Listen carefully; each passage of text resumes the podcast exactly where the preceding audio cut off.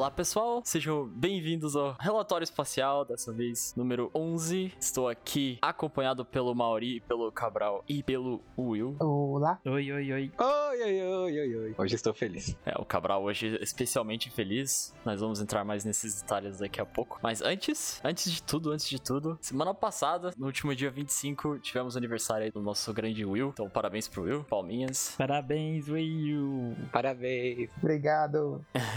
é isso aí, mais um ano pra coleção de anos aí. Estamos gravando isso aqui pelo Discord toda semana. Se você gostaria de participar, de escutar ao vivo a gravação, de conversar com a gente pelo chat e interagir tanto antes quanto depois, assim como participar das outras coisas do servidor, discutir os capítulos, coisas assim, entra no nosso Discord. O link tá nas nossas redes sociais aí e também na, onde você está ouvindo isso. Outra coisa é o nosso padrinho, se você quer contribuir pra qualidade aí do relatório em geral e das outras coisas que fazemos e se sentir generoso, doa aí pra gente que vai ajudar muito a melhorar e pra gente entregar ainda, ainda mais qualidade pra vocês. E por último, esse último sábado, houve o primeiro episódio dessa nova temporada do anime de Boku no Hero e nós no Discord estamos fazendo, assistindo em grupo, quanto fazendo comentários sobre o episódio logo depois. Então se você quiser participar e escutar a gente, é, não será gravado, então a única oportunidade que você tem de escutar essas coisas é se você entrar no Discord e falar com a gente e estar lá ao vivo todos os sábados que tem episódio estaremos estaremos lá e esperamos ver vocês. Dito tudo isso, podemos finalmente ir pro capítulo, capítulo 307, intitulado Há quanto tempo? Então, se você ainda não leu, por favor, pausar isso aqui, vai lá ler para evitar spoilers e nós já vamos começar.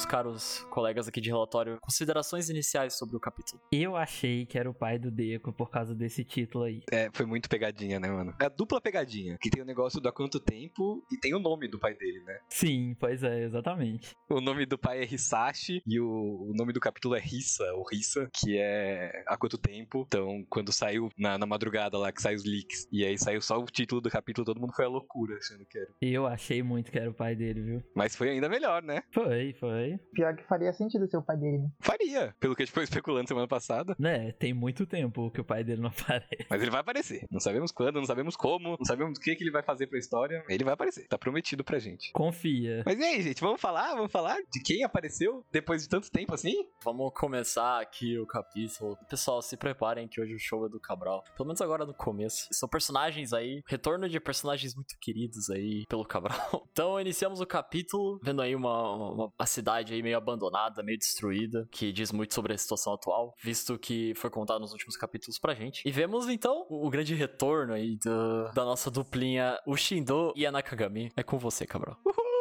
Quem não tá no servidor aqui e tá ouvindo isso aí, pode não entender, pode falar, nossa, não sabia nem que esses personagens existiam até hoje. Eu tô no servidor e não entendo. Eu nem conheço esse personagem. O Shindo e a Nakagami, especialmente a Nakagami, são talvez o amor mais irracional que eu já senti por qualquer personagem. Porque eles não fazem nada, nada, nada. Eles aparecem por cinco capítulos, nem aparecem direito. Mas desde de 2015, quando eles surgiram pela primeira vez, eu falo, não. Eles são perfeitos, eles são maravilhosos. E aí ele faz terremoto e ela entra pra dentro do corpo. E eles vão aparecer de novo algum dia, eles vão fazer muitas coisas. Só que aí passaram. Não foi 2015, na verdade, foi 2016, que era o arco do, da licença provisória. E aí passou cinco anos e eles não apareceram mais. Apareceram numa página aqui, o Shindo ficou no top 10 da pesquisa de popularidade, mas nem sinal deles na história. Aí chega agora, final da guerra, acabou tudo, tudo destruído em caos, Deku sozinho no mundo, falando, nossa, o que, que o Deku vai fazer agora? Quem ele vai encontrar? E o capítulo começa com Nakagami Shindo fazendo uma patrulha pela cidade, a coisa mais maravilhosa do mundo. E eles são perfeitos, e eles são um casal confirmado, o único casal canon de Boku no Hero, são esses dois, e eu estou feliz. Era só isso que eu queria dizer. O depoimento de um maníaco. Cabral? Diga, diga. É, essa, essa placa aí não, no semáforo tá escrito Distrito Sul? Não, é alguma coisa genérica de, de trânsito. Muito obrigado. Eu tenho uma pergunta também. Qual é essa pergunta? O que, que é aquilo do Shindo mesmo? Ele era um proto-Deku? Ou um proto-Bakugou? Não sei. Tem algo assim, não tem? Sim, fala acho que no perfil dele. Eu lembro que no perfil dele, o Horikoshi fala que ele, ele decidiu desenhar um personagem bonitão. Ele falou, quero desenhar um bonitão. E ele achou muito mais difícil do que ele esperava. Meu Deus, não conseguiu, né, velho? Eu acho que nunca foi falado nada sobre isso. Não, acho que foi. Eu digo de personalidade. E se eu não me engano, o Bakugou deveria ter a personalidade que o Shindo tem, tipo, de parecer uma pessoa boa, mas no fundo ser alguém que é malicioso. Isso, isso. Eu acho que é isso. Não estou sabendo disso. Cabral News Reverso. A Nakagami eu sei tudo. Nakagami podem perguntar qualquer coisa. Ainda falando do, do, do Shindo, o- tem o negócio do nome dele, né? De, de herói, que é Grando. O pessoal pensava que era um erro do, do correio, igual o do Tetsu Tetsu. Mas esse Gurando é aquele negócio da onomatopeia, né, Cabral? De Gura Gura. É mesmo! Ele não, ele não sabia. Meu amigo. Caramba! Vocês acabaram de conhecer o fã que não sabe nada do- dos personagens. Caralho, é mesmo. Eu achei que era uma piada com, com ground. Que ground é ground, ele é gurando. Não, pois é, eu, eu também pensava que era erro, que nem o, o Ryu Steel, que ele colocou lá, o, o Correio errou o nome do, do Tetsu Tetsu, mas o, o dele também eu pensava que era Ground, porque, enfim, de trem na terra, então é Ground. Mas aí eu lendo, lendo, lendo a palavra em inglês da maneira japonesada, digamos assim, Gurando, eu lembrei do Gura Gurado. É mesmo, mano. Olha só, olha só. Posso que ninguém sabe disso, ninguém. Só o Will. Passado aí o momento curiosidades Will do dia, é... que era pra ser trabalho do Cabral isso aí, mas a gente fica... A gente passa pano, né? Fiquei devendo nessa, gente. Mas, ó, em compensação, os golpes da Nakagami chamam Rocket Punch e Rocket Dash. Então ela pode usar a qualquer momento nesse capítulo. Caralho, incrível. Ela deve ser que nem o Gear Force do Luffy, pra quem conhece. Que ela deve puxar o negócio pra dentro, a mão pra dentro e dar um socão. assim, pá. Isso é legal, isso é legal. É legal, mas ela tem que estar perto dele, né? Não, ela vai ser mais forte que o Luffy. Mas ela deve ser brava, mano. Que na, na- no databook lá, o segundo, tem uma fichinha de cada um e o dela tá falando que ela é de, de combate. Tem uma luvazinha, assim. que tá- tem personagem de suporte, de combate. Espero que ela faça alguma coisa, mano. Contra o inimigo que apareceu nesse capítulo, não sei se ela tem muita chance. Pelo amor de Deus, né? Quem sabe chegam uns outros aí. Mas essa primeira metade, coisas importantes. Eles estão fazendo. Não só eles estão patrulhando, como eles estão indo. E eles dizem aqui que eles estão indo buscar um pessoal que ficou para trás, que não foi se abrigar na escola deles, é isso. Então eles mencionam isso de ser um pessoal extremista, que uma galera que, então, que fica, fica aí é, implícito que eles não quiseram ir. Eles não foram porque eles não quiseram ir. E dá esse foco no nesse edifício Taguchi aí, que leva o nome do editor dele, uma pequena homenagem do Corre. E eles chegam lá pra, pra tentar conversar com ele de novo. Cara, eu não achei que a sociedade ela fosse cair completamente assim. Parece que tá, tá no estado de guerra ali, cara. Tudo destruído. Pessoal abrigado, Essa primeira página aí, o, o,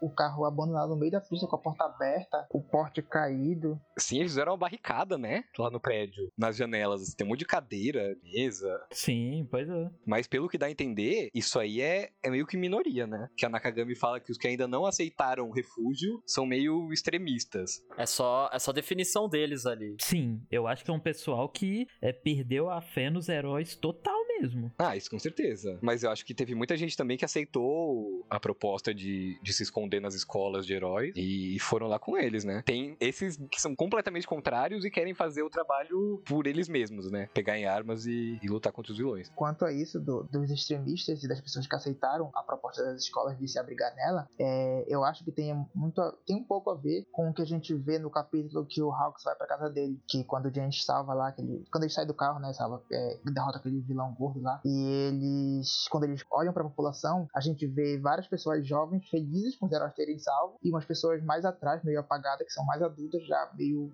meio com raiva dos heróis, tipo, é, o que vocês estão fazendo aqui e tal, não sei o que, alguma coisa do tipo. Então talvez esses, esses extremistas sejam pessoas mais velhas, que têm a mente mais difícil de, ser, de se mudar, de se aceitar, e as pessoas que estão aceitando sejam mais- as mais novas que ainda acreditam nos heróis. Pode ser. Além do pessoal mais próximo deles, né? Sim, eu não sei se essa divisão vai ser feita assim, não, sabe? Eu acho que tem muito jovem que pode ter se desiludido também. Sim, sim, não, não descarto isso, mas eu lembrei desse capítulo que eu vi que dava, que nesse quadro específico, dava pra ver bastante que as pessoas estavam, as pessoas mais jovens estavam com meio que uma luz iluminando elas e elas felizes, e as pessoas mais velhas estavam meio desa- desapontadas com os heróis e uma, uma iluminação mais baixa. Eu não lembro exatamente do quadro, mas eu não me lembro tanto da, da distinção tão óbvia da faixa etária do- entre os dois grupos. Eu lembro de que tava bem dividido no sentido que tinha, tinha sim alguns que estavam mais à frente. Tava bem meio a meio ali, alguns na frente, alguns atrás, que tava com a cara mais escura. E eu acho que talvez pela dinâmica da cena tenha ficado difícil de, de, de enxergar isso até do- da- das, das, das faixas etárias e tal, mas, mas também pode ser, né? Agora deve estar pior ainda, porque naquela época era dois dias depois, né? E agora passou cinco, já sei lá quantos. E tem os criminosos na rua, e tem a galera causando mais destruição ainda. Então eu acho que o pessoal vai ficar mais puto ainda com tudo e com os heróis por consequência. A gente vai ver, tipo, bolhas, né? A galera que ficou pra fora vai sentir mais, porque eles estão naturalmente fora da, da área que os heróis protegem, então eles vão ver mais razões ainda para acreditar no que eles estão acreditando. Sim. E antes da gente passar, é, eu só queria lembrar que é, eu vi gente falando que teve time skip de dois anos, porque aparece aí que eles dois, o, o Shindo e a Nakagami, estão no terceiro ano do curso de, de heróis da academia dele, da Katsubutsu. Só que as pessoas têm que lembrar que eles estavam no segundo ano quando eles apareceram antes. Então só se passou aquele tempo do. É, a explicação fácil aí é que a gente viu o fim do ano letivo um pouco antes da, um pouco antes daquela guerra, da guerra que acabou de acontecer. Eles estavam em março, né? E daí a gente viu, passou para abril, que é quando o ano letivo japonês geralmente começa, então passou, ele todo mundo passou de ano. É muito importante esclarecer isso, né? Porque tem muita gente que fica confusa. E com razão também, né? Que o, o ano é diferente e começa em abril ao invés de, de janeiro. E com razão, porque o Horikoshi não quer responder nada. Mas aí, se a gente seguir essa lógica de que agora eles são do terceiro e eles eram do segundo, já deve ter virado o ano na UA também, né? Sim, com certeza. E é porque a gente tava tendo dúvida se eles estavam tendo aula, né? Tipo, se ia continuar a vida escolar ou se ia virar realmente só treinamento contra, contra vilões. Mas agora, vendo que eles estão no terceiro ano e que realmente teve essa mudança de série, eu acho que, que eles estão continuando até aula. E não só isso, não, não só se encaixa aos, aos alunos da UEI já estarem no segundo ano, mas como o Big Tree já ter se formado e provavelmente já serem profissionais, né? Ter, serem sidekicks nas agências dos heróis deles. E os outros personagens também, que devem ter se passado de ano e se formado. Mírio está nas ruas batendo em bandido. É isso. É tudo que o fandom queria. Parabéns, fandom. Um negócio que eu nunca entendi direito é que lá na guerra, quando o Tamaki aparece, que fala a partir do ano que vem vai virar estagiário na agência do, do Fat Gun. Não, sidekick. É, eu confundi a palavra, desculpa. Já lança aí a vinheta do Cabral News. Cadê a vinheta, Júlia? Cabral News. Não, é que não era essa parte que eu ia falar. É que esse ano que vem é o ano do calendário ou ano letivo, será? É o ano letivo, Cabral. Letivo, Cabral, é. Eles formaram, acabou. No próximo ano ele começa como um sidekick numa agência. E tipo, já tá no próximo ano. Tipo, ele já pode estar trabalhando com. Sim, acabou a escola. Ele tava no terceiro ano, formou. É que sei lá, falou ano que vem. Aí eu achei que podia ter alguma coisa tipo de, de burocracia. Ou tu acha que ele vai se formar em abril, ele vai se formar em março, vai esperar de abril até dezembro pra virar janeiro e começar a trabalhar lá. した Então, retornando, eles vão falar com esse pessoal que tá no prédio ali. Eles têm essa conversa onde eles questionam, né? Ah, se a gente for, vocês garantem que vão conseguir fazer alguma coisa? Vão conseguir proteger a gente mesmo? Esse tipo de coisa. E reforçam essa ideia de que eles vão proteger as cidades deles mesmos. E que eles se deram conta disso, de tomar pra si a responsabilidade. E eu gostei bastante desse diálogo. E eu gosto muito de ver como o Horikoshi vai expandindo ainda mais isso. A gente já falou umas três vezes, né? Nossa, não achei que o Horikoshi fosse mostrar tanto assim as consequências sociais da guerra. E aí todo capítulo vai mostrando mais e mais e mais. E exemplos concretos de pessoas que realmente estão com essa mentalidade, querem fazer o papel de heróis elas mesmas. E até na fala- na- nas falas dos personagens, tipo, quando o Shindo fala que esse pessoal que tá resolvendo ficar pra trás e se defender sozinho, que se eles enfrentarem, sei lá, um ladrão só que quer dinheiro, alguma coisa assim, eles podem até ser capazes de, de derrotar. Mas se eles pegarem um fugitivo, o Nomo não, não tem chance nenhuma porque eles não são treinados pra isso. E a gente meio que viu isso capítulos atrás, quando o Cider House, lá, a gangue do Cider House invadiu aquele aquele bar, né, aquele, lugar lá. E, tipo, ele não é um fugitivo forte como o que aparece nesse capítulo. Mas a gente viu que quando ele lutou contra os próprios é, civis que tentaram se defender, meio que deu um empate que destruiu os dois. É que se você para pra pensar, esses civis, eles nunca tiveram que ativamente usar as individualidades, né? Se eles não são heróis, talvez eles usem em casa ou, ou para alguma atividade trivial assim, mas pra combate mesmo, eles nunca é, tiveram que usar. Então, esse caos todo é, é por causa disso. Pra eles poderem usar a individualidade deles, precisariam da licença de, de, de herói, né? Porque eu lembro que o Correio colocou num, num dos extras de um volume sobre isso, que, tipo, não, não é crime a, a mãe do, do Midoriya, por exemplo, usar a individualidade dela pra pegar, sei lá, uma, uma fruta que caiu da sacola dela quando ela foi no mercado. Mas se fosse o Bakugou sair explodindo porque ele é atrasado pra ir pra escola, isso aí já não, não poderia, porque é, é, a individualidade dele causa risco a outras pessoas. Então também tem isso aí. A gente vê isso no Illegals, né? Trazendo um pouco aí. Até esqueci o nome do protagonista. Koichi. O Koichi, isso, ele usa o- a individualidade dele pra, pra sair pela rua, assim, ele vai rapidinho, porque é mais rápido, e, e ele é parado, eles pedem pra ele parar e tal. E nessa situação ainda desse capítulo e dessa, desse pós-arco, tem a, a questão também dos itens de suporte, né? Que, além das individualidades, são o que estão causando todo esse estrago, que é justamente o que o, o Redestro queria, né? Que ele que tá por trás desses, dessas armas para as pessoas pessoas se libertarem, que é o que ele fala naquele capítulo, dá pra ver que tá, tá tendo o efeito que ele queria. Nesse capítulo mesmo aparece uma galera com, com os itens da Destinerati. Completamente preparados para a situação. Eles já anteciparam isso, né? Preparados e despreparados, né, pra manusear os itens. Equipados e despreparados. É, a gente já viu que, que não é bem assim, né? E eles estão meio cantando vantagem, né? Falando, tipo, nossa, já acabei com vários bandidos que tentaram atacar minha loja. Então tá, tá meio subindo a cabeça essa ideia de fazer justiça com, com as próprias mãos. Sim. Tendo em vista o que aconteceu no último arco, é, eles não estão totalmente errados né, em ter esse pensamento aí, não, viu? Que os heróis são imprestáveis? Não que são imprestáveis, mas que os heróis não podem proteger eles. E que os heróis estão estão com a confiança baixíssima, quase inexistente depois de tu- tudo que aconteceu. Eu não acho certo o que eles estão fazendo, mas eu entendo o porquê, que- o porquê deles estarem fazendo isso. Porque, tipo, pensa na marcha do, do Gigantomachia, mano. Todos os heróis estavam reunidos ou no hospital ou no chalé. Tanto que falam que naquele dia os heróis sumiram das ruas. Então tem um bicho gigante de 40 metros passando pela cidade, pisando em casa, pisando em pessoas. Você vê sua, sua família sendo morta, seus amigos, e não tem nenhum herói lá por perto pra fazer qualquer coisa. Depois chegou uma galera que foi o grupo da Uraraka e dos outros pra tentar melhorar um pouco a situação. Mas imagina o tanto de gente que morreu e tanto de gente que viu os heróis não podendo fazer nada naquilo. A gente vê isso aqui do, do Shindo mencionando um detalhe importante aqui, que é. Talvez vocês até consigam se defender de vilões mais. eh, ou criminosos normais, quer dizer, o pessoal que tá mais. só tá roubando, quer dinheiro, essas coisas. Vilões mais de, de baixa categoria, dá pra dizer assim. Não tão. Mas quanto os, quanto os, os fugitivos e essa. E até nomos que podem aparecer, eles não têm chance nenhuma, até os profissionais podem se machucar, né? Meio que, que já dita o que vai acontecer logo depois. Mas daí essa galera recusa. Eles decidem não ir, que eles confiaram nessas palavras e, e por isso que eles chegaram aqui, como o Mario falou. É, é uma conclusão possível, você consegue até entender por que eles pensam assim dos heróis agora. E passando, a gente vê eles interagindo logo depois de sair. Que é uma cena muito fofa deles dois, que ela tá tirando sarro dele. Que ela tinha falado que não ia rolar, né, lá no começo. Que ele falou que ia com um sorriso na cara, fazer que nem a, a Miss Joe que sempre fala. Só que aí realmente não rolou. Tem o brilhinho, né? Ele tenta muito, repete o, o efeitinho ali, tudo não rolou mesmo.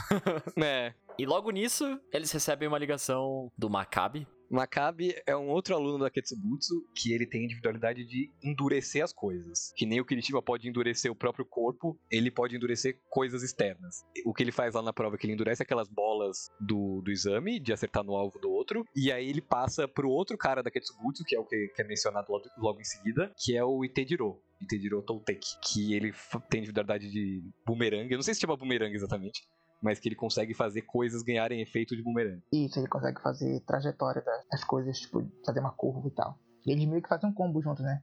O Maccabi endurece e, e o Toltec joga, que faz a trajetória pra acertar no, no alvo das pessoas e eliminar ela. É bem legal a cena deles. Eu gosto muito também. E eu vi aqui gente falando que seria um Kirishima melhorado, mas eu acho que não, porque é meio que o oposto do Kirishima. Porque o Kirishima se endurece e o, o Makabe endurece as coisas que ele toca. Mas eu acho que dá pra fazer um bom uso dessa individualidade, né? Tipo, ele pode pegar, sei lá, andar sempre com uma, um negócio de papelão e aí ele endurece e. Ah, mas é ainda é outra coisa, né?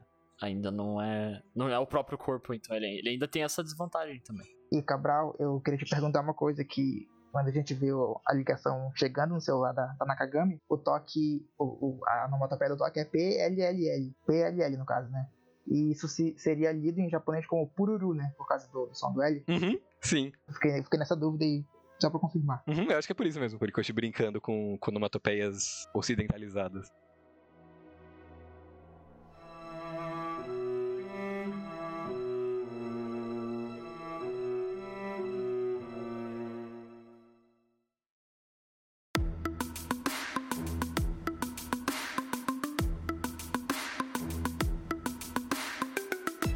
Recebem essa ligação do Maccabi avisando eles que alguém está chegando. Então você vê que os, os- todos os terceiranistas devem estar, ou que, se- que ficaram na escola, devem estar ajudando né, nesses, em todos esses esforços aí pra lidar com essa situação agora. O que faz sentido. Uhum. E em seguida vemos aí. Agora a gente vai entrar na parte super dinâmica do capítulo. E a gente vê um, sei lá, uma bola preta voando, pulando de outro prédio. E ele está vindo, pá! E daí tem essa, essa página dupla incrível do retorno aí do, de um dos vilões iniciais do Deku. Iniciais não, mas é um dos que faz muito mais tempo que a gente não vê, que é o Muscular. Eu, primeiramente, quero perguntar pro Cabral, que eu já vi, que a gente já falou, acho que disse, essa é a quinta ou a sexta página dupla do mangá inteiro só de uma, uma um painel, né? Sim. Não sei se quinta ou sexta, mas tem muita. São pouquíssimas. A gente tá relendo agora aqui no servidor, desde o começo do Boku no Hero, e eu fico contando as páginas que são só página dupla, sem nenhum quadrinho, sem nada. Teve a do soco que o Ida e o Deku deram no Sten, o soco do Deku e o chute do Ida, o Kirishima defendendo os socos do Rapa, lá no, no arco do Overhaul, teve o Deku chegando pra salvar o Mirio, lá no, nesse mesmo arco, quando depois que o, que o Mirio é derrotado. Tem a Jiro cantando no festival, que no semanal foi uma página individual, mas no volume virou página dupla. Aí depois tem uma que é o, o Makia correndo pela cidade, e tem uma do Deku, Deku louco, assim, de, de fúria, indo pra cima do Shigaraki. Eu não sei se tem mais, eu acho que tem, a, eu acho que tem mais, sim. Eu acho que aquela da Nana é página dupla, né? Da Nana com o Deku, no mundo dos vestígios. E agora tem essa aí, mas eu, eu, eu teria que rever agora. Mas ainda assim, tipo, é um, é um destaque legal, né? Porque dá pra aproveitar muito melhor a página quando ela vem meio que limpa assim. É, ele faz um ângulo muito legal também, né? Tipo, de, de baixo pra cima. Nossa, acho perfeito. É uma splash page, mano. É, eu acho que a primeira página é realmente urbana, assim, né? Que a gente vê. Um monte de prédio e, e ele em cima, assim. Então, por falar nisso de urbano, a, a coisa que mais me deixou impressionado é que, cara, ele tá destruindo tudo. E é isso, ele não tá nem aí. Sim, parque de diversões. Ele tava pulando de prédio em prédio, né? E isso é muito dentro do personagem do Múscula, né? É só destruição que ele quer. Eles até falam no começo do capítulo, né? Que o, o fugitivo que foi avistado por lá esses dias era um que só queria usar a violência e, e aumentar o caos. É, ele não tá nem aí pra, pra ideologia de, de, de nada, nem de ninguém. O cara quer tá solto pra destruir tudo, e é isso. Por isso que é o vilão perfeito pra aparecer nesse momento, né?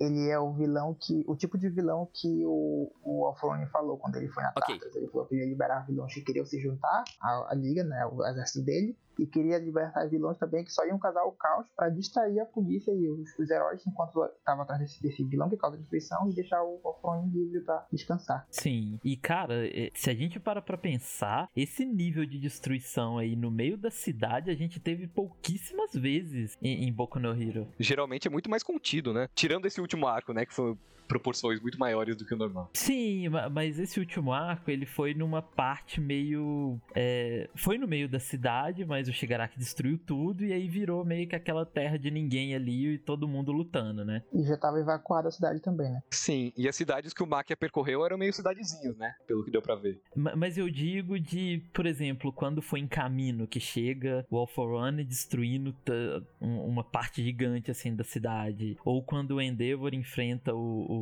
o High End, que, que são partes que é realmente no meio da cidade, com gente é, para todo lado, com pessoas ali nos prédios, nas casas, e chega um vilão destruindo tudo. É, foi em situações muito específicas e que agora, mano, em toda esquina tem potencial pra isso acontecer. Só queria retomar que eu acabei de passar de volta umas páginas atrás.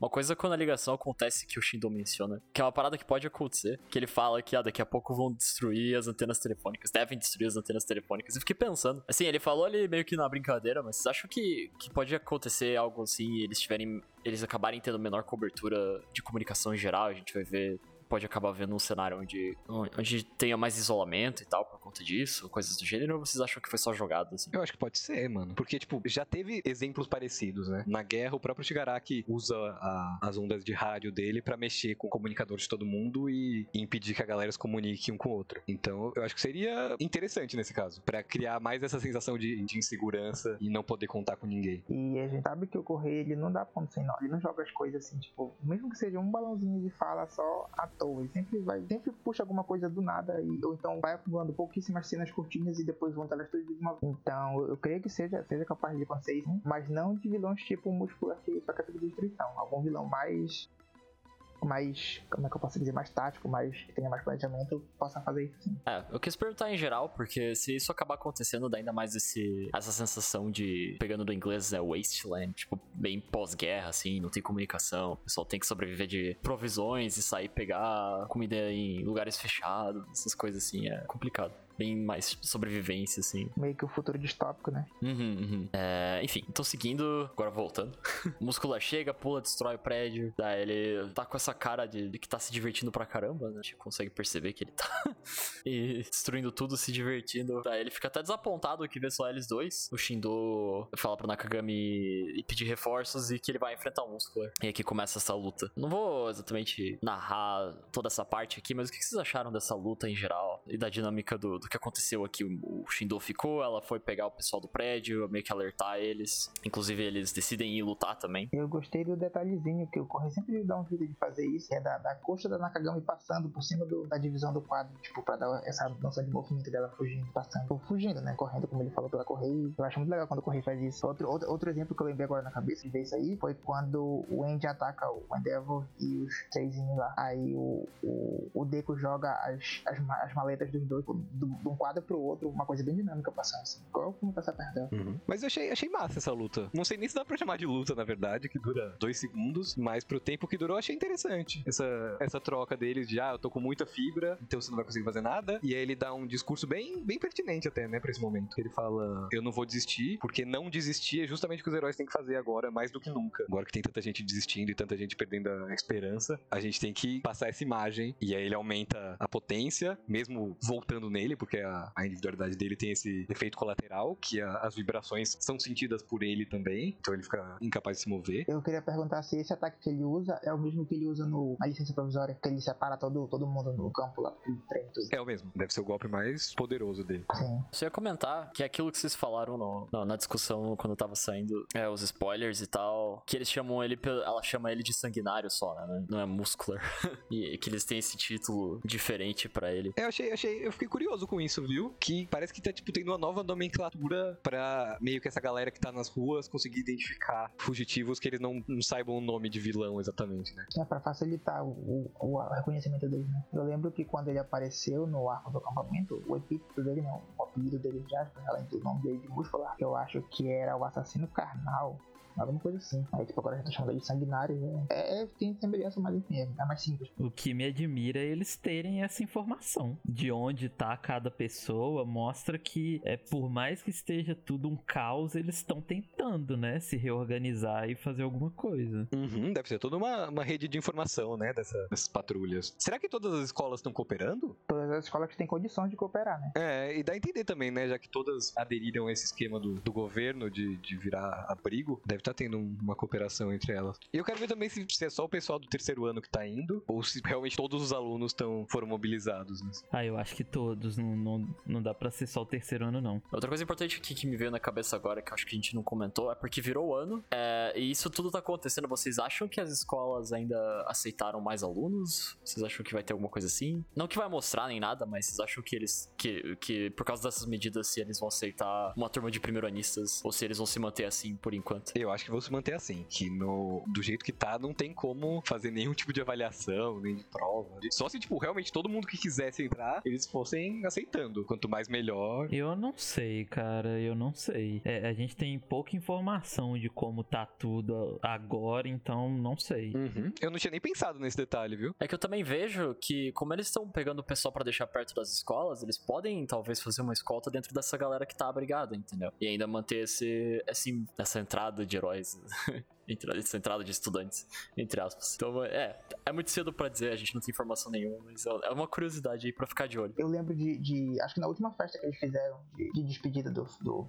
do final do ano de Natal, eu acho, tem um, algum balão de alguém falando sobre eles receberem primeiranistas no ano, no ano, no ano que tá vindo, no ano seguinte. Acho que é a Jiro e o Uraraka conversando. Aí isso aí que o Léo falou agora eu lembrei de eu acho que não foi nem Natal, viu? Eu acho que foi mais recente. Foi quando eles voltam do estágio e é aquele mesmo capítulo que o Deco fala que ele é. Ele tem muita sorte, é, que ele é abençoado. Sim, sim, é esse mesmo. Pois é, eles falam sobre, sobre receber primeiranistas e tal. Aí fala, tem alguma coisa sobre, sobre a Way não ter curso. É, curso não, é clube. Clube de. Clube de várias coisas. E eu lembrei disso aí agora. É, eles têm clube, mas o pessoal do curso de heróis é muito ocupado, então geralmente ninguém participa. Sim. Mas é verdade, tendo falado isso, eu acho que pode ser um indício de que podem ser introduzidos primeiranistas novos. É, é justamente o que a gente gente falou agora, que o que o Léo falou sobre o negócio do, das, das antenas telefônicas. O correio deixa as coisas em balões pequenos, em quadros que parecem desapercebidos, mas depois ele busca lá e joga na história. Ficar de olho então, ver se a gente descobre. Também é uma oportunidade de, de apresentar mais gente mesmo, que pessoal mais novo. Uh, enfim, continuando aqui, pela luta tem isso, tudo que o Cabral falou, eles têm essa discussão, ele usa o golpe. Também tem esse detalhe que, que o, o, o pessoal que tava brigado no outro prédio tava querendo ir lá enfrentar ele, mas eles já são parados pela força imensa quando eles estão vendo o Muscular dando uma surra ali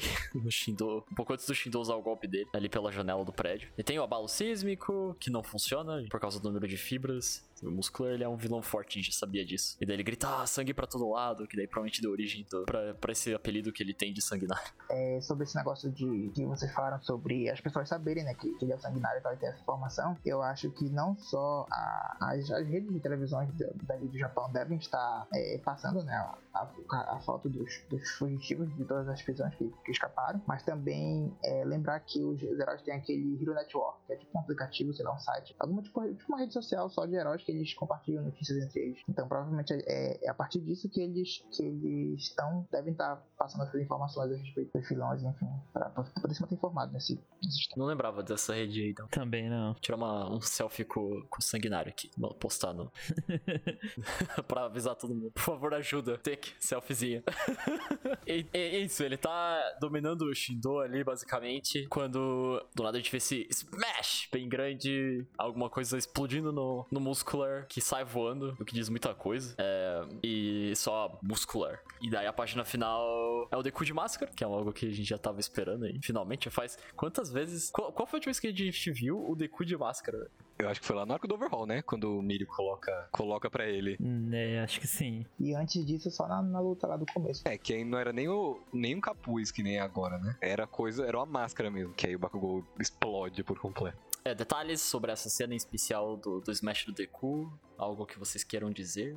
Eu tô curioso para ver o que, que ele fez. Qual foi esse smash? Eu também. Se foi com o braço, se foi com a perna, se foi. Eu, eu acho que, que não foi com nenhum dos dois. Não? Você acha que foi o quê? Onda de ar? Eu acho que ele jogou alguma coisa. Caralho. Pera, mas tem algum indício? Depois que eu li o Mauri falando isso, eu fiquei pensando que sim. Que, que é isso que o Mauri disse, porque ali no meio tem alguma coisa despedaçando, a impressão que dá. Mas é na, na versão que a gente tem agora. Tem aquele, aquele feixe de luz branco, né? E tem uma explosãozinha, depois continua e o muscular já, tipo, sendo arremessado. Então, como se alguma coisa impactasse com ele e, e fosse longe. Jogou tijolo, mano. Uhum. E dá pra ver um negocinho do. que dá pra imaginar que é o float, né? Nesse quadro de baixo, da penúltima página, tem tipo um, um espiral de fumaça, que é o mesmo que aparece quando ele usa o float lá na guerra. É como se ele estivesse aterrissando, né? Não, eu acho que ele tá pulando mesmo. Eu acho que ele jogou alguma coisa, ou deu o golpe, e aí ele pulou e foi pegar o Shindo. Ah, sim, sim. Mas não sei também. Tá meio confuso essa página. É que parece um pouco o prédio que eles já estavam ali. Mas é muito. É, é bem de leve. Ah, é verdade. Não, o Cabral tá louco. Ele tá em cima do prédio ali, é. Ah, não, ele tá. É verdade, ele tá chegando. Dá pra ver a silhueta dele. Né, esquece. Parece que ele só arremessou. Por isso que eu tô falando. Parece, parece que ele tá é, é, pousando, tipo, devagar. A gente vê o, as orelhinhas. Sim, exatamente isso. É, eu não tinha visto as orelhinhas. O que acharam disso? Da última página? Muito foda. Incrível. E é só o que eu tenho a dizer. Eu adorei. é, muito estilosa, né? Olha isso, mano. O, o cachecol do Gran Torino ao vento. E é a segunda vez que o Deku salva o Shindou, né? Na próxima já pode pedir música. Que teve aquela vez lá que, na prova de, de licença provisória, que o Shindou vai pra cima do Gang Orca feito doido. E ele leva um, uma onda na cara. E ele ia ser acertado pelo fogo do, do Shoto. O fogo do Shoto é, é carregado pelo vento do Inasa quando eles estão brigando. E aí vai pegar no Shindou e o Deku chega pulando, gritando com todo mundo. Falando, o que você tá fazendo aí? Eu gostei muito, mano. Eu quero ter. Esse capítulo não respondeu nada.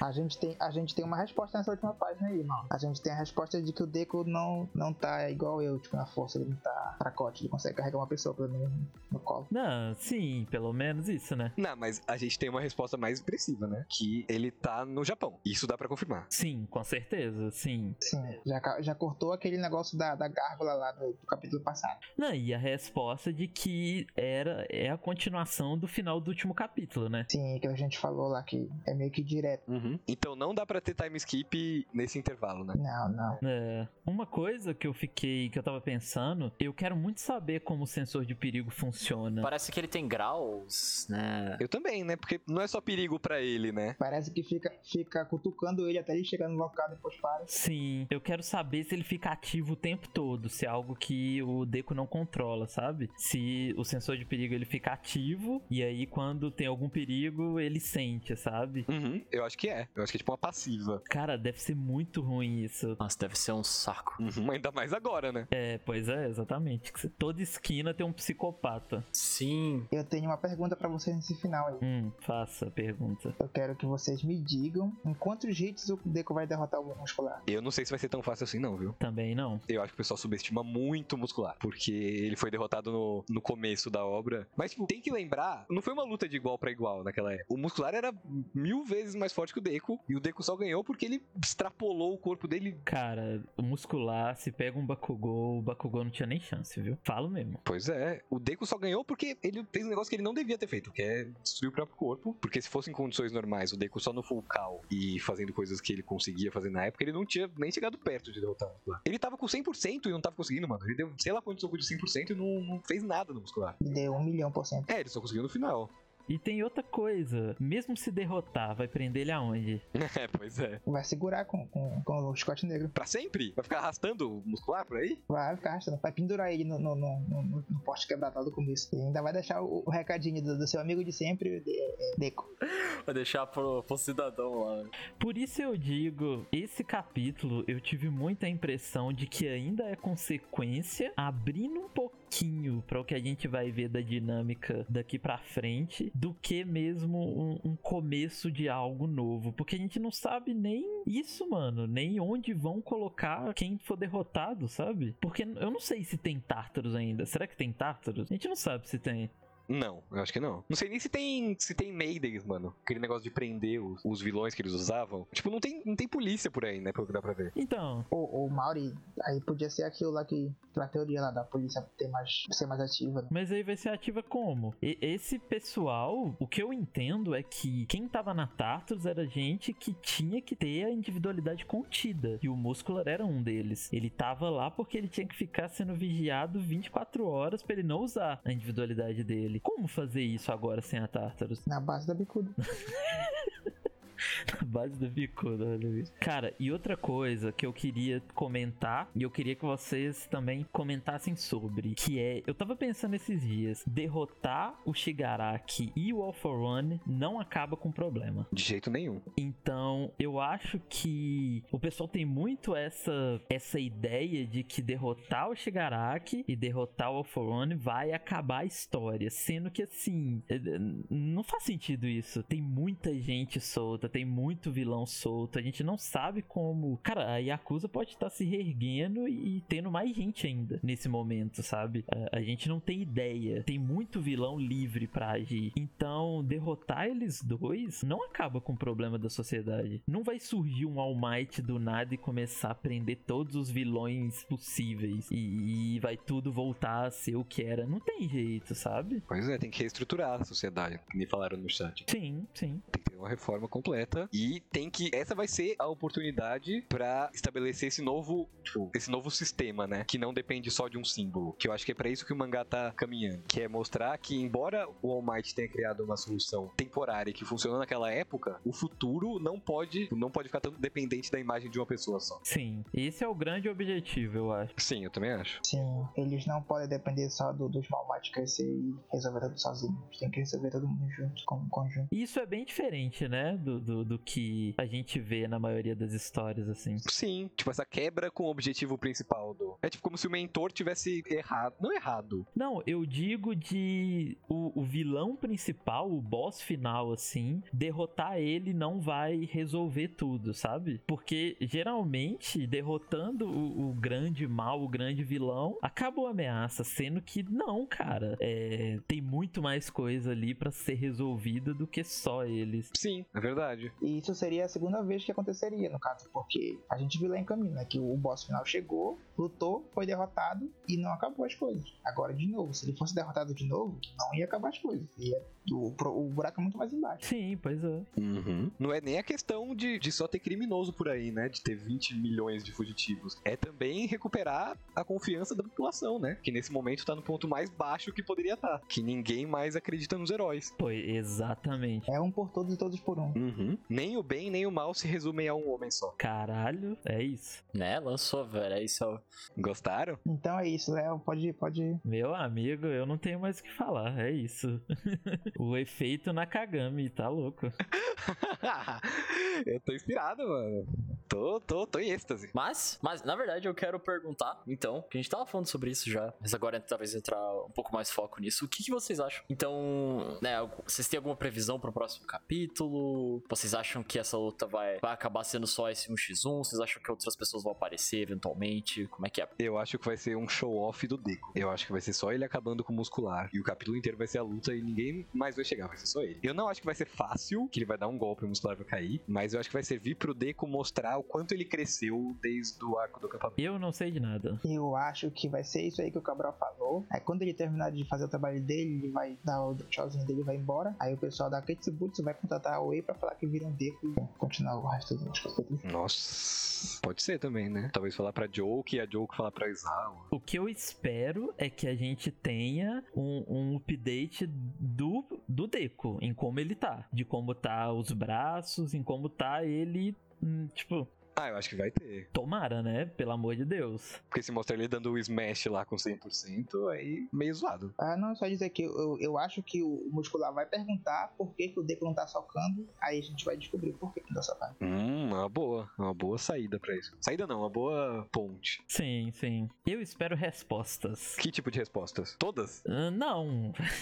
Algumas. Eu acho que tem muita coisa ainda para ser para ser lidada em que, e que ele tá só focando ali no que tem que focar agora. Eu acho que nem as coisas ime... Falta muito contexto, né, cara? Sim, cara, eu acho que nem as coisas imediatas ele começou a, a mexer ainda, sabe? Que é isso, tipo, qual foi a conversa com o Gran Torino? O Gran Torino ainda tá vivo? Ou, ou ele morreu nessa conversa? O que que rolou, sabe? A, a gente não sabe de nada ainda, ele não tá lidando nem com, com as respostas imediatas, então eu queria pelo menos essas. Sim. Eu tô achando que vai demorar um pouco mais, viu? Esse capítulo me deu essa impressão. Que por enquanto vai focar um pouco mais na parte prática, assim, mostrar eles nas ruas e como que tá a galera. E aí depois vai entrar em respostas. Ah, você vai falar que a impressão que me passou especificamente é que ele tá reintroduzindo o mundo, basicamente. A gente vai ver essas coisas é, mais gerais do, de como o mundo atualmente está, do que a, o que foi omitido ali entre. E aos poucos ele vai mostrando essas coisas aí que você falou do Gran Torino, que você falou. Da, até a gente não viu sobre a mãe dele, essas coisas se ele tá sozinho ou não. Exato, pois é. Eu concordo com o Léo, porque, porque eu lembro que, acho que foi no último, no penúltimo cast, quando a gente tava falando sobre, sobre os 10 capítulos que teve só de consequência e tal, sobre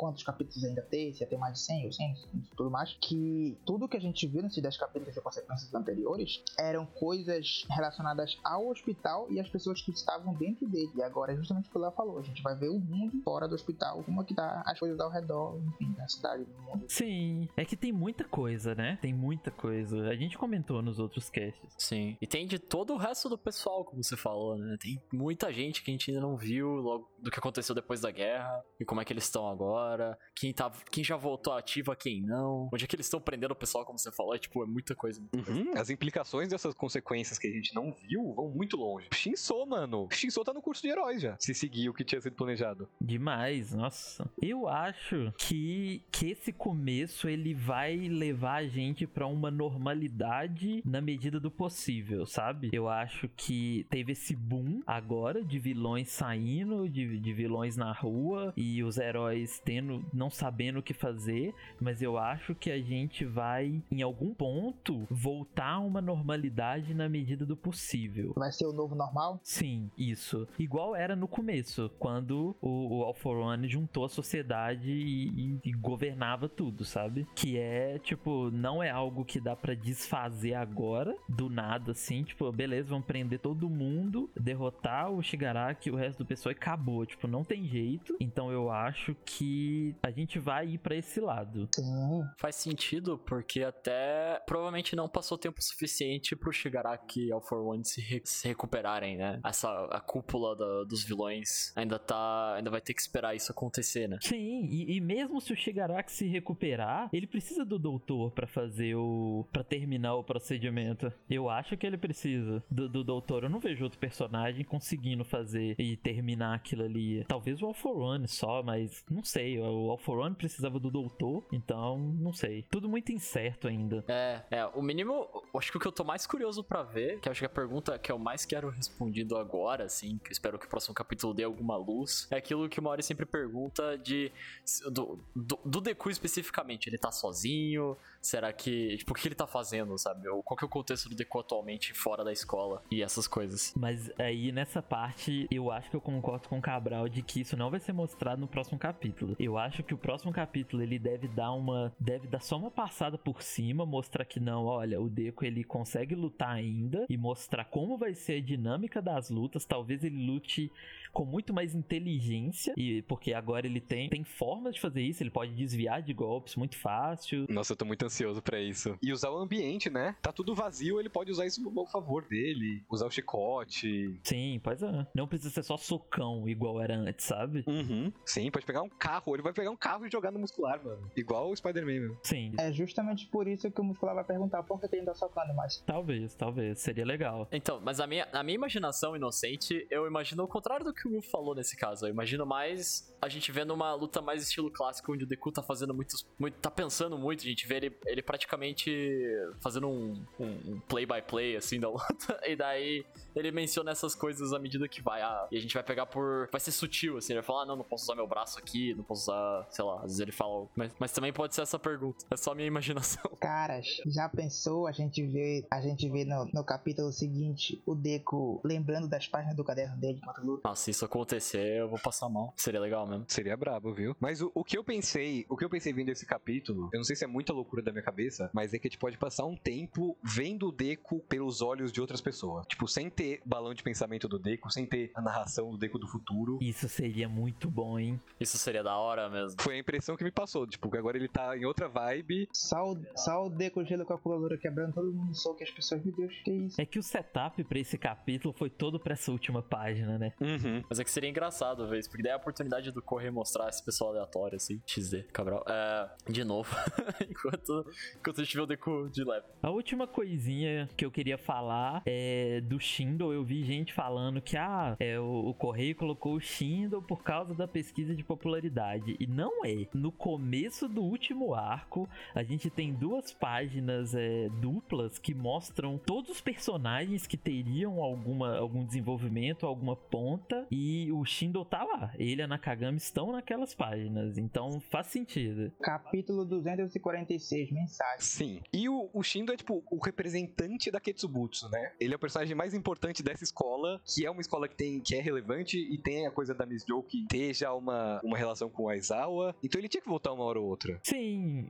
E até porque Eles iam voltar, eles iam voltar porque no final do arco da licença provisória, a, a Juki fala pro, pro Aizawa que eles deviam fazer um treinamento em conjunto, igual aquele um A versus um B, só que seria um A versus Kitsubutsu. Aí claro que não, de- não dá pra ter isso mais, né? Mas eles, é- era, era óbvio que eles voltar. Uhum. E ele sempre foi popular, mano, o Shindo. O pessoal pega. É porque nessa última foi muito mais do que sempre foi. Mas na, na primeira que ele apareceu, ele ficou em, em 19, eu acho. E ele, ele nunca saiu do top 30. Então, mesmo se, se não tivesse tido essa loucura dele ficar em nono na última. É, foi do nada, né? E, tipo, eu não acho que é só por, por popularidade também. Igual a gente falou, tudo levava a crer aqui. Ah, a gente sempre falou, a gente, a gente já conversou, não sei se foi num, num relatório especificamente, mas a gente já comentou aqui no servidor que o Correio ele não faz isso, né? De, é, como é que vocês falaram daquela vez? Que ele se rende a, a, a seu público, coisas assim. É, o Giannice, mano, já entrou. Né? E se fosse por fanservice, ele ia derrotar o muscular, né? E ele teria colocado antes também, porque, né? Não, não faz sentido isso. É, exatamente. Tipo, ele podia ter colocado na guerra, né? Se fosse por isso. Ele tem uma atividade diária, ajudaria bastante na guerra. Sim, sim. É, mas não, ele sempre sabe quando é o melhor momento de usar o personagem. Gostei muito da introdução dele agora. Reintrodução. Dele na Nakagami. É, foi legal, foi legal. É um bom momento pra colocar eles especificamente. A gente provavelmente vai ver aos poucos mais alguns, vai voltar o pessoal do, da do Inassa lá, Inassa e companhia. Daqui a uns 193 capítulos eles voltam de novo. Ai, o meu sonho de todo. Meu, meu maior sonho agora é que forme um trio de andarilhos de Nakagami, Shindo e, e.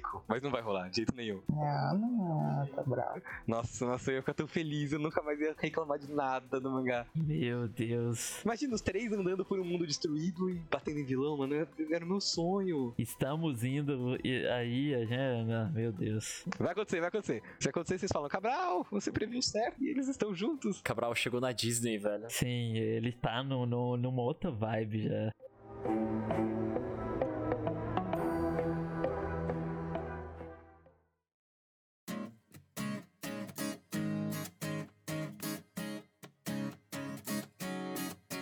Então é isso, pessoal.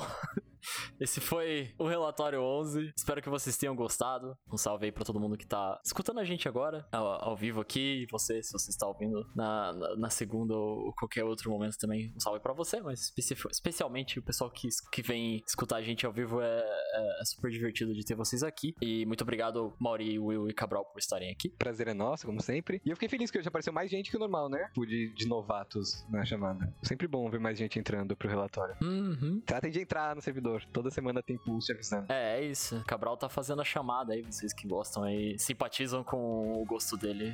É, é, venham ver o Cabral digitando também sobre Nakagami. É, é bem legal, podem vir. É, e ele, e ele digita bastante. e a gente tira bastante sarro. A gente, a gente contém o Cabral como pode, mas é, é realmente muito legal. É, então, juntem, venham pro Discord aí, tá todo mundo, eles chamaram. Venham conversar com a gente sobre personagens aleatórios ou não, é, qualquer outras, outra coisa aí da obra e também outras coisas sobre a vida e outras obras, coisas assim, porque temos, temos canais e pessoas pra falar sobre tudo aqui. Também retomando o Padrim, pra, se você quiser ajudar a gente a melhorar a qualidade do podcast pra vocês. E retomando, começamos o relatório sobre o anime que está acontecendo aos sábados, mas você precisa estar no Discord pra participar, então se vocês quiserem interagir com a gente e porque não está sendo gravado, a gente vai interagir muito mais com vocês, então se vocês quiserem bater um papo, por favor, entrem no nosso Discord. Se você tá escutando isso aí pelos diversos portais, não esqueça de deixar a sua avaliação, de a sua estrelinha, seu coraçãozinho, é, comentar alguma coisa, postar no Twitter, no Tumblr, onde você quiser. E, e é isso. Continue acompanhando. Semana que vem tem mais. Vamos descobrir o que vai acontecer aí dessa luta com o Muscular. Foi um prazer ter todos vocês aqui. Muito obrigado por escutarem e até a próxima. Tchau!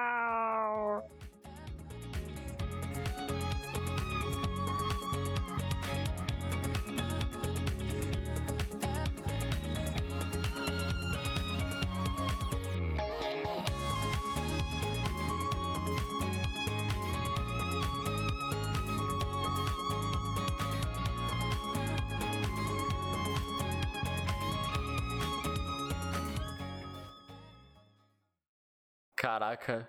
Meu Deus! Vocês repararam que o, o nome do chip, do único chip pequeno de Boku no Hero, é Nakagou? O que você quer dizer com isso, Will? Ah não, pelo amor de Deus. Já, já terminou, por favor.